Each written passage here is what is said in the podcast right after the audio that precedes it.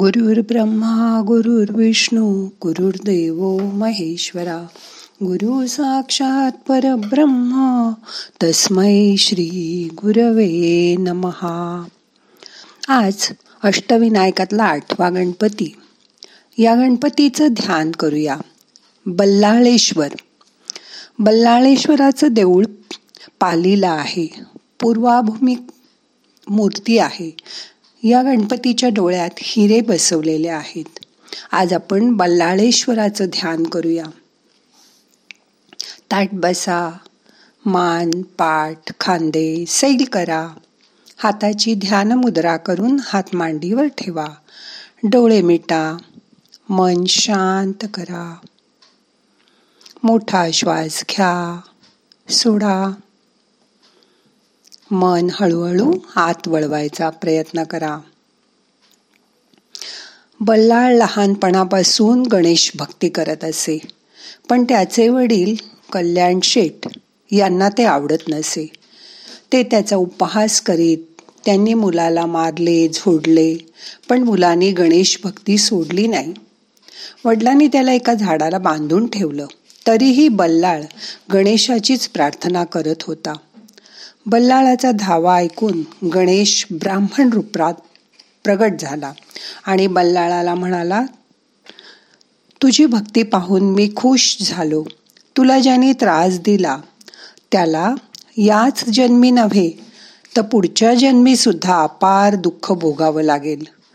तुझ्या निस्सीम भक्तीने मी प्रसन्न झालो आहे तू माझ्या भक्तीचा श्रेष्ठ आचार्य व दीर्घायुषी होशील.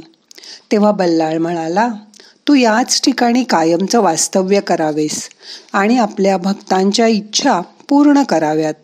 ही भूमी गणेशाची क्षेत्रभूमी म्हणून प्रसिद्ध व्हावी. गणेश म्हणाले तथास्तू तुझ्या इच्छेनुसार इथे बल्लाळ विनायक या नावाने मी कायमचं वास्तव्य करीन. चतुर्थीला जे भक्त दर्शनाला येतील त्यांच्या सर्व मनोकामना पूर्ण करीन. असा वर देऊन गणेश जवळच असलेल्या एका शिळेत अंतर्ध्यान पावले. तीच शिळा आज बल्लाळेश्वर या नावाने प्रसिद्ध आहे. मन शांत करा. गणपतीची मूर्ती डोळ्यासमोर आणा.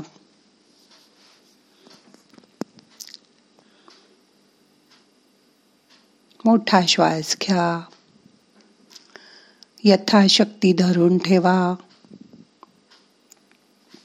सावकाश सोडून द्या. असं बघा लहानपणापासून आपण गणेश जन्माची एक गोष्ट ऐकत आलो आहोत. पार्वतीने तिच्या अंगावरच्या मळापासून म्हणजे मातीपासून एक लहान मुलाचा पुतळा बनवला. त्याला सजीव केला. आणि त्याला बाहेर बसवून ती आंघोळ करायला गेली. तिने त्याला सांगितलं की तू कोणालाही आत सोडू नको. नंतर शंकर आले आईच्या कोणालाही आत सोडू नको. ह्या आज्ञेप्रमाणे गणपतीने त्यांना दारातच अडवलं. तो त्यांना आज सोडेना. त्यांनी परत परत आज जाऊ दे असं सांगितलं. पण त्यांनी काही शंकराला ओळखलं नाही व म्हणून आईच्या सांगण्यावरून त्यांना आज सोडायला विरोध केला.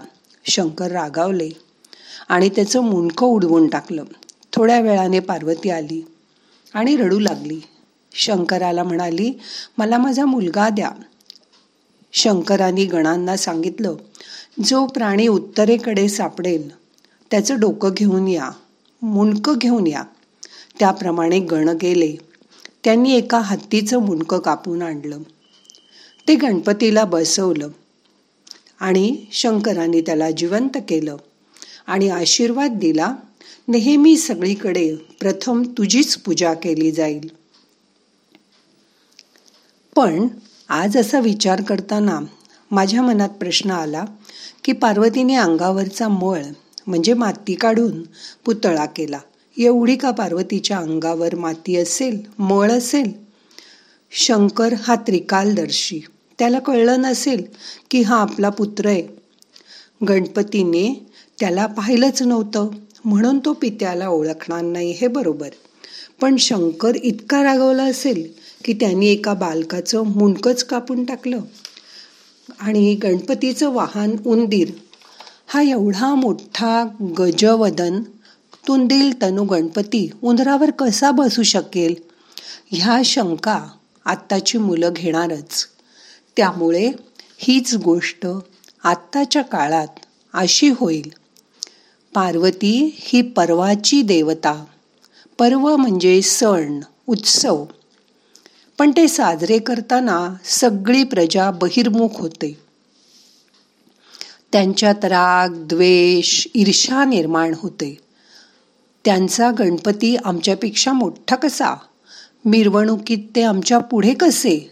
आम्ही मागे का? अशी भांडणं होत असतील. शंकर हा जगाचा ऱ्हास करणारा देव आहे. शिवतत्व आहे व पार्वती ही शक्ती आहे. देवीचं रूप आहे. हत्तीला मोठी सोंड आणि विशाल काया आहे. त्यात त्याचं विशाल मनही दडलेलं आहे. त्याची मोठी शक्ती आणि विशाल मनाचा दृष्टिकोन दिला या गणपतीला शिवशक्तीचं मिलन होऊन गजवदन ज्यात ज्ञान आणि शक्ती याचा मिलाप झाला आहे. उत्सवात येणारी विघ्न ह्या गणरायांनी दूर केली. लोकांना एकत्र आणून आनंदाने उत्सव साजरा करण्याचा विशाल दृष्टिकोन या गजाननाने दिला. म्हणून तो विघ्नविनाशक असा विघ्नहर झाला. गणांच्या समूहाचा नायक म्हणून तो गणनायक झाला.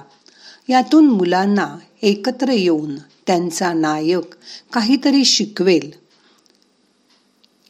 जसा गणपती गणनायक झाला तो त्यांचा नेता होता. अशाच गणेशोत्सवातनं वेगवेगळे नेते तयार होतात. ने गणांचा अधिपती होता म्हणून तो गणपती झाला. अशाच नेत्यांमधून पुढे राजकारणी लोक तयार होतात. गणपतीपासून पुढे सृष्टी निर्माण झाली म्हणून तो सृष्टीकर्ता आहे. तो निराकार निर्गुण निर्विकल्प आहे. त्याच्यात शिवतत्व आहे.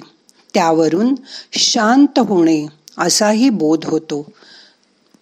म्हणून तो गजवदन झाला. शिव आणि शक्ती एकत्र येऊन अनंत बुद्धी आणि विशाल मन असलेला सुखकर्ता व दुःखहरता असा वक्रतुंड गणपती त्यातून तयार झाला. त्याला शंकराने आशीर्वाद दिला की प्रथम पूजेचा मान नेहमी तुलाच मिळेल. हे मनाला जास्त पट्ट हो ना? म्हणून नेहमी वक्रतुंड महाकाय सूर्यकोटी समप्रभ। निर्विघ्नम कुर्मे देव सर्व कार्येषु सर्वदा। अशी कोणत्याही शुभप्रसंगी प्रथम गजाननाची प्रार्थना करूनच आपण पूजेला सुरुवात करतो आणि मगच कार्याचा आरंभ होतो. आपण आता ध्यानाला सुरुवात केली आहे म्हणजे हे सुद्धा एक चांगलं कार्य करतोय. म्हणून मन शांत करा. मोठा श्वास घ्या. सोडून द्या.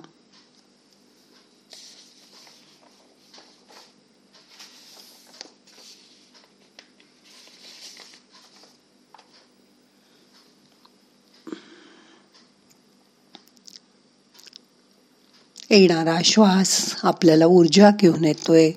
त्याची जाणीव करून घ्या.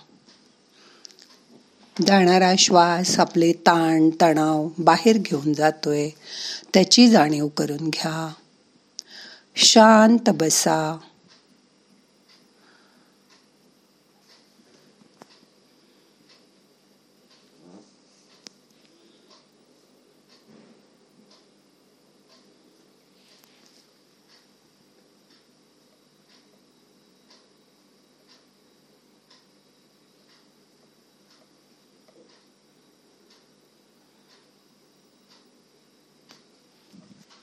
श्वासाकडे लक्ष द्या.